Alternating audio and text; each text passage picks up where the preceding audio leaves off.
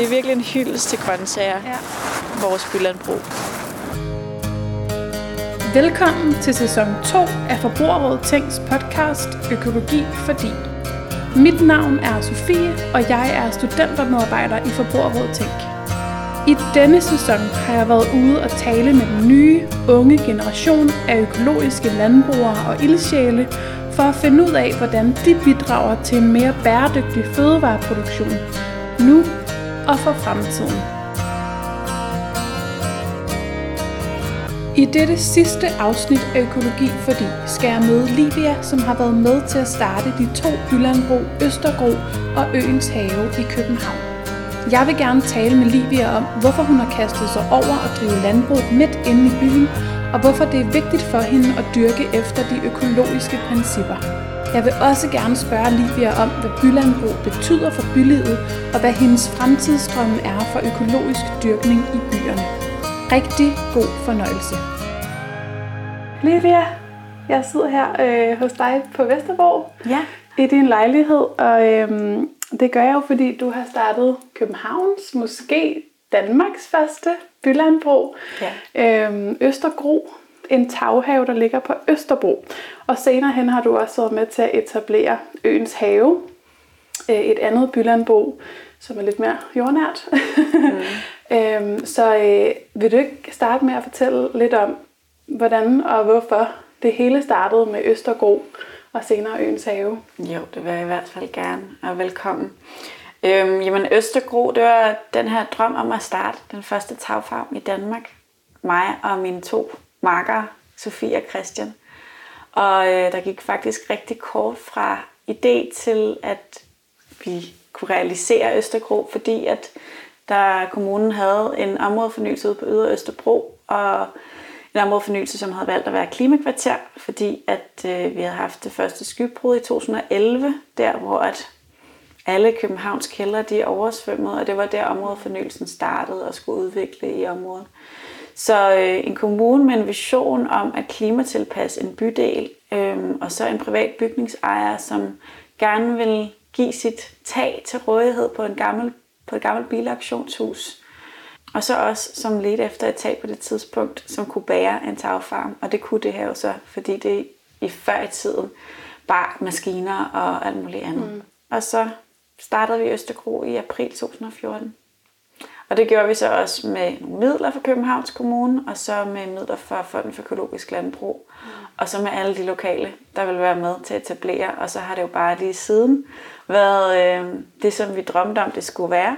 Øh, en, en grøn oase, hvor man kunne komme og være med som bybo til at dyrke grøntsager, øh, og lære om økologi og vores forbindelse til, forbindelse til jord og natur. Hvad er din egen baggrund for at, øh, at kunne starte et bylandbrug? Jamen altså, passionen var, var vores allesammen sådan primære baggrund. Altså Sofie og Christian, de er også landskabsarkitekter. Jeg studerede arkitektur på det her tidspunkt. Øhm, er vokset op med have, vokset op lige ved siden af dejlig natur ude i Brede. Så det har været en stor del af min barndom, men ikke køkkenhave egentlig, og ikke det der med at være selvforsynende, har ikke fyldt noget. Men jeg har altid elsket mad. Øh, så når man lige pludselig finder ud af i New York, at man faktisk dyrker mad i en by, og virkelig sådan oplevede det der potentiale, hvad det kunne i forhold til at for bybørn og også os voksne, mm. øhm, i forbindelse med noget, der minder om natur. Og det kæmpe potentiale at man faktisk godt kan flytte ind på flader i byen, som, som ellers bare står tomme, eller førhen var asfalt, eller øhm, at skabe en højere biodiversitet i byen på den måde, og mødesteder og fællesskab. Det gjorde bare, at jeg slet ikke kunne sidde øh, stille på arkitektskolen længere. Mm. Jeg tog overlov. Så, så der var ligesom et år op til, øhm, vi startede Østergro, hvor jeg havde overlov og bare suget til mig, og også var i praktik på Brooklyn Grange i New York, som var det sted, der havde inspireret mig. Som er en tagfarm. Som er verdens største tagfarm, ja. ja som ligger øh, op på en gammel flådebygning i 11. etage og er omkring en tønde land. Så der er man jo bare omringet af grøntsager. Og så kigger man op, og så ser man lige Manhattan Skyline på den anden side af floden. øhm, så det er sådan meget kontrastfyldt. Så, øh, Så, så baggrunden var egentlig ikke, at der var nogen af os, der var landmand eller gardner, men nogle af os var så ligesom, havde en uddannelse i at skabe byrum, og så har jeg senere hen taget en gardenuddannelse. Og så kom Øens Have senere, som I mm. etablerede. Sidste år har Ja. vi etableret Øens Have ude på Reftaløen, og det er jo så nede i gadeplan. Mm. Og langt større Østergro, der har vi 600 kvadratmeter. Og Øens Have, det er 3.500 kvadratmeter, mm. som vi så også deler med Bygård, som producerer svampe. Men der har vi udfoldet et lidt større, må man sige, bylandbrug.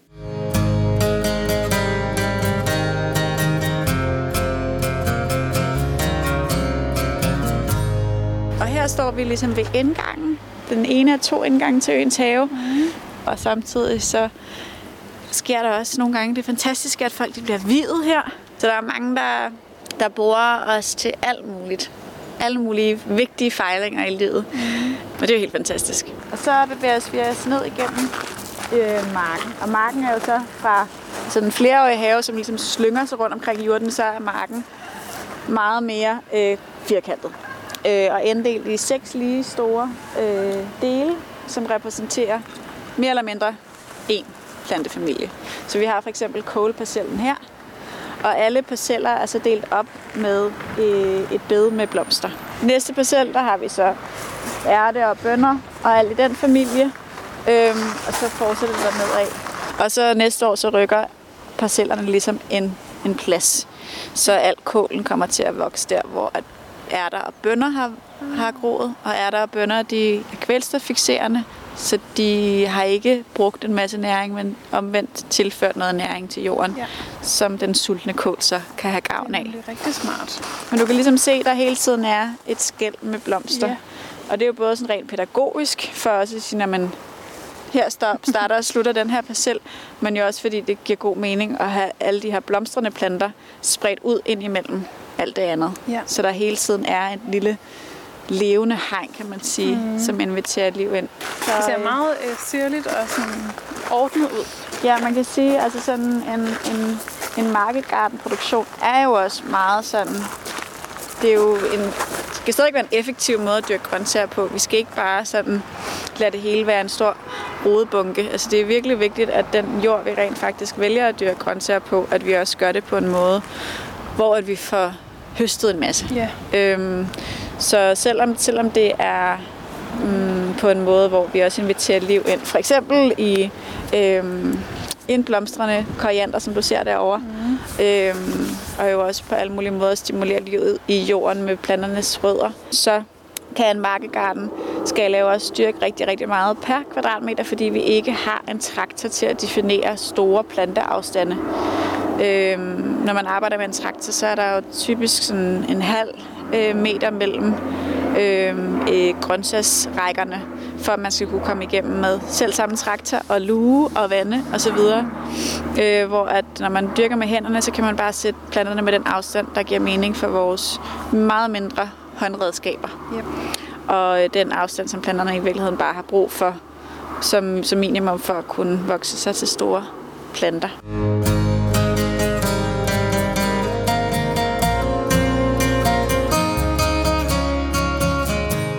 Sige lidt mere om, hvad, hvad er det mega fede ved at dyrke inde i byen, og hvad er måske nogle af ulemperne eller udfordringerne? Ja, øh, altså hele grunden til, at vi laver bylandbrug, er jo formidling. Øh, det er ikke, at vi skal være selvforsynende i byer med, hvad vi kan producere på tagene og i, hvor der er plads. Det har aldrig været vores formål med bylandbrug at, at skabe en eller andet illusion om, at vi kan være selvforsynende i byer, for det kan vi ikke. Men det er jo simpelthen bare for, at man kan vise, hvordan vi kan producere nogle fødevarer på en ordentlig måde. Det gør vi blandt andet ved, at vi hver uge har en dag, hvor at vi inviterer folk til at komme og være med. Så det er sådan dejligt festfyrværkeri af energiudveksling og vidensudveksling de her dage, hvor mm. folk kommer og er med i, i marken. Øhm, og det er alt lige fra at så og høste og luge og lave kompost og passe høns og bier og bygge og yes. Og man går derfra med, man går virkelig derfra med et stort smil. Og vi har også skoleklasser øhm, ude på øens have fire gange om ugen nu. Så der er masser at formidle med det, det vi kan dyrke, men vi har en kontrakt, som løber seks år endnu, øhm, om, som vi ikke ved bliver, om bliver forlænget, fordi der, man skal i gang med at byudvikle ude på Refsaløen og, og bygge en masse boliger. Mm. Og der er det jo enormt ærgerligt stadigvæk, kan man sige, at det er fortal af bynatur som vores, som får permanent karakter. Altså det er meget tit midlertidigheden, man arbejder med. Mm. Øhm, så vores grøntsagsmarked er helt klart set anderledes ud, hvis, øh, hvis vi havde fået en længere periode, mm. vi var sikret. Så havde der været frugttræer ind imellem grøntsagerne. For også at vise det der med, at man kan kombinere tingene meget mere. Man behøver ja. ikke at have en plantage, og så have en blomstermark der, og så have en grøntsagsmark der osv. Er drømmen så at finde et sted inde i byen, hvor at I kan få en mere permanent hvad skal man sige, opholdstilladelse? Ja, absolut. Ja. Altså absolut. Og samtidig har vi også lige sådan øh, kigget hinanden dybt i øjnene. Øh, os, der, der driver stederne, og været meget enige om, at, øh, at vi også lige skal bare lige skrue ned og lige fokusere på de steder, vi har nu. Og det fødevarefællesskab, fællesgro, som vi også har hvor at, øh, vi forbinder forbrugere og producenter med hinanden. Fællesgro, det startede vi i 2018 øh, i forlængelse af øh, det CSA, øh, det fødevarefællesskab, som vi havde på Østergro. Så på Østergro, der, der er de grøntsager, vi dyrker, dem afsætter vi til medlemmer af foreningen. Og de betaler på forhånd for høsten, og så kommer de op ugenligt og henter frisk høst. Hvad er det, det her CSA det står for? Det står for Community Supported Agriculture. Mm. Så det er jo virkelig en fantastisk fin model for produktion og afsætning af grøntsager. Øh, så da vi startede i var det virkelig vigtigt for os også at udbrede kendskabet til den her model, som vi selv lige havde stødt på i New York.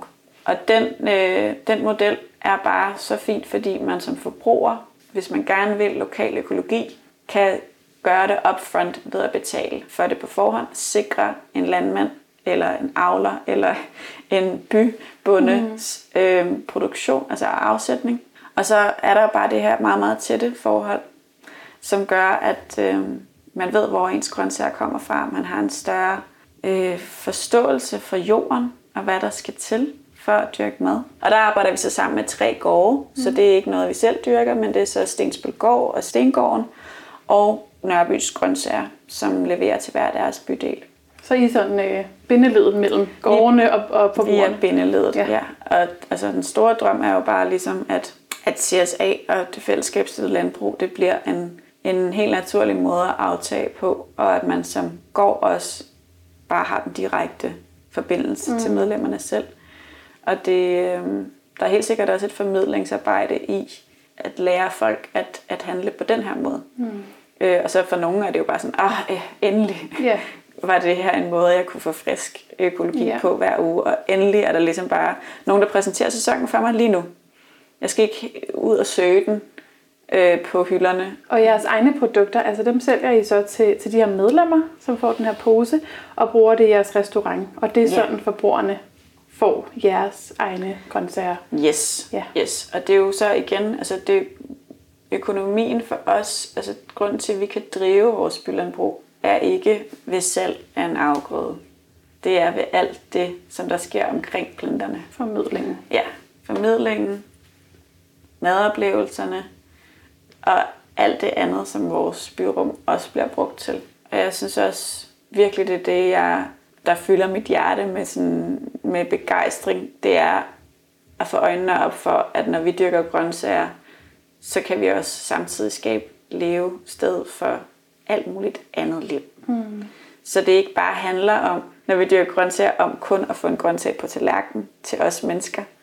Den måde at tænke på, at sådan, jamen, i al den tid planten lever, der fodrer den os, og også laver symbiose med alt muligt andet liv, så vi gør godt for noget andet end bare os, er, øh, er jo sådan en helt filosofi på en eller anden måde bag økologien, som, som nogen har med sig, øh, når de dyrker økologisk, og nogen tænker måske ikke så meget over det, men det fylder rigtig meget for mig.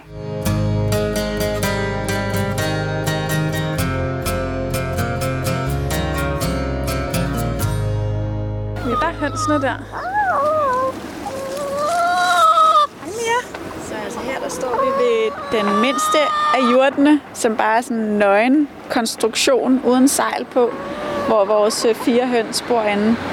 Og øh, de får besøg af alle mulige andre små fugle fra området. Øh, men så står vi ligesom midt samtidig i den flereårige have, hvor at, øh, vi lige nu er omgivet af en masse blomster.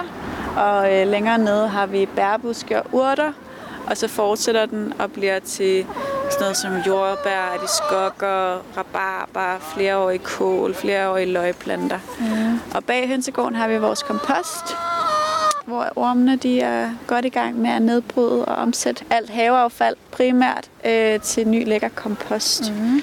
Og rundt om hele grunden, der har vi lavet et grønt levende hegn af en masse forskellige busk- og kravleplanter, som udelukkende har det formål at skulle tjene som fødegrundlag og leve sted for, øh, for øh, ja, insekter Ja. og fugle. Så vi har planter, som er store og rodet og er gode at bygge rede i, og vi har nogle, som har bær og meget nektar. Så de får ligesom lov til at udgøre sådan et grønt hegn rundt omkring Mhm. grunden, mm-hmm. så vi også ligesom er lidt, lidt øh, Skærmet af skærmet af, og man ikke kan se de mange biler, der holder lige derude. øh, men samtidig så er det tilpas lavt til, at når man går forbi derude som fodgænger, så kan man kigge ind over hegnet. Jeg synes også, man godt kan mærke, at man sådan er, er i en lille oase. Man er en lille oase, og samtidig så kan man jo sagtens høre, at der sker noget ude på den anden side. Ja.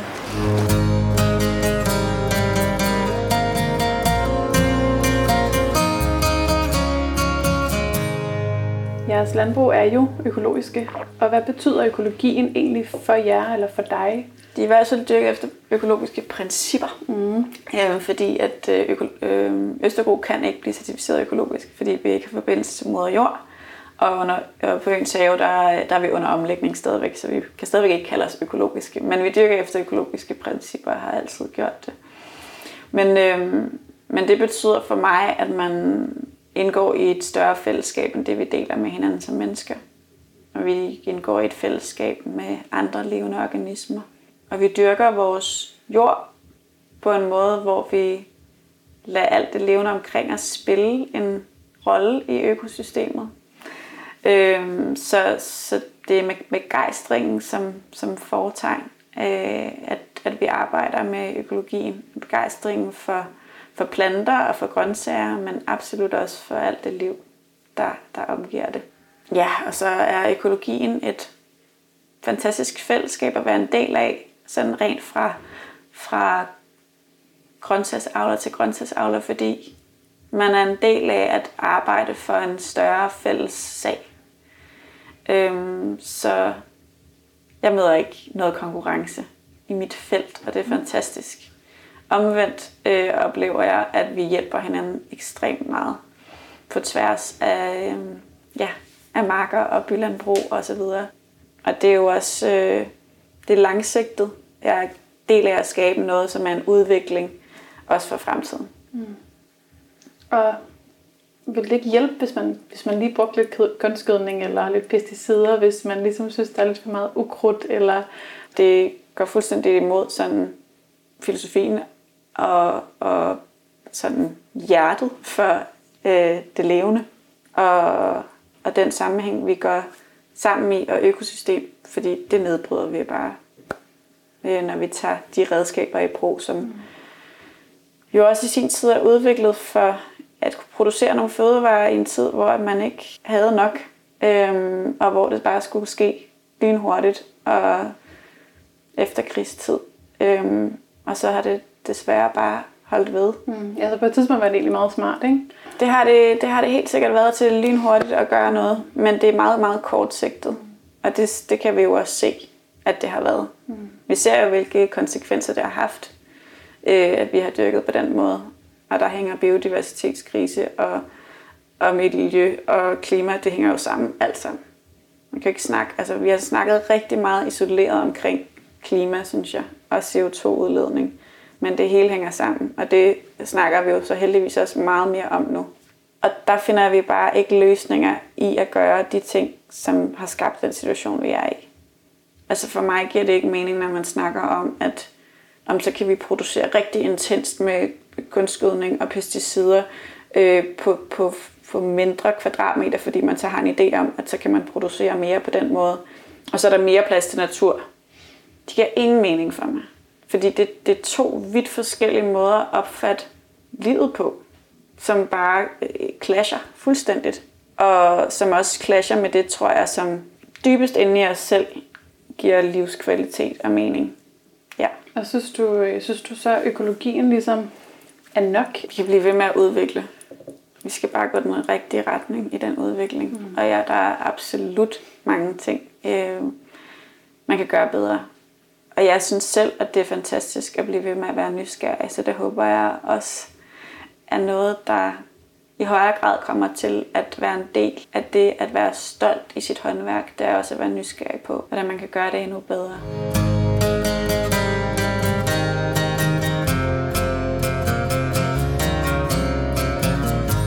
Når man efterlader øhm, areal til, som med bare jord, som er totalt unaturligt, så, øh, så inviterer man også øh, jorden til at udtørre. Man inviterer øh, ukrudt til at vokse i langt højere grad. Man stimulerer ikke på samme måde livet ned i jorden, fordi der er meget mindre, der gror. Mm. Øh, så på mange, alle måder, alle planer giver det mening, at bare at have jorden så dækket som overhovedet muligt med levende grønt. Ja. Øh, også selvom det så ja, over vinteren netop er noget andet end noget, vi kan spise, men som så til gengæld er planter, som er ekstra eller særligt gode til at stimulere forskellige liv i jorden, eller være kvælstoffikserende, mm. for eksempel. Ja. Og hernede har vi sådan nogle bud på nogle lidt, lidt øh, mere sådan eksotiske planter, som vi, som vi har held med at dyrke herhjemme i, i rigtig god, øh, med god succes. Så øh, sådan nogle små, lækre øh, lilla øh, aubergine. Mm-hmm. Og øh, en ground cherry hedder den på engelsk, men øh, på dansk hedder det en ananas, et ananaskirsebær. Som er i familie med ja, tomater, chili osv. Den kan man øhm, simpelthen godt dyrke. Den kan man simpelthen godt dyrke. Sindssygt lækker. Altså sådan en helt eksotisk frugtsmag, man får der jo. Øh, men i det hele taget vil jeg sige, altså der er bare langt friere planter, vi kan dyrke hjemme, end vi gør. Og der er langt mere, vi kan spise, end vi ja. ved. Ja. Øhm, men også bare, altså netop det der med sådan, okay, wow, jeg vidste slet ikke, at, at det gav mening at lade min kålplante stå. Men de her kålskud er jo helt fantastiske, sprøde og saftige. Så, så det er jo også, også det der sådan, wow, har planten faktisk et så langt liv? Mm. Altså er en gulerod faktisk en toårig plante? Fordi vi høster den altid første år. Men hvis vi lader den stå, så blomstrer den jo på andet år alle de der fantastiske opdagelser, der er i, i planteriget. Det er jo virkelig noget, vi elsker ja. at få folk i berøring med.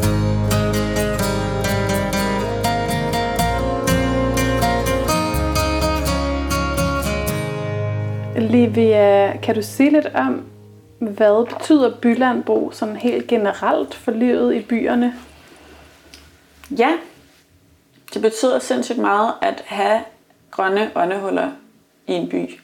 Og de er jo af forskellige afstamning. Altså, vi har parker, vi har vilde, øh, vilde naturområder, og, og så har vi bylandbrug, som handler om det spiselige.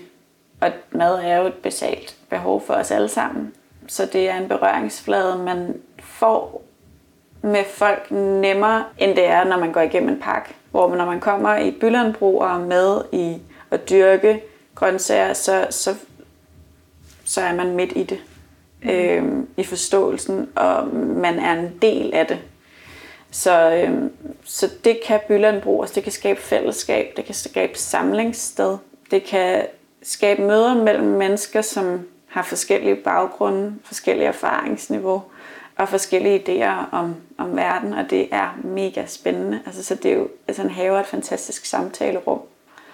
Og så er det bare øh, en oplevelse af at arbejde med sine hænder som en del af noget større, som virkelig giver rigtig mange mennesker, hvis de ikke har gjort det før, sådan en aha-oplevelse. Mm. Øh, sådan aha, der er noget, der hedder et økosystem, som vi kan arbejde sammen med.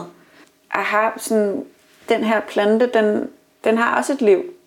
den har også en, en livscyklus, hvor at den er et frø, og så bliver den til en plante, og så sætter den blomst, og så sætter den frø igen.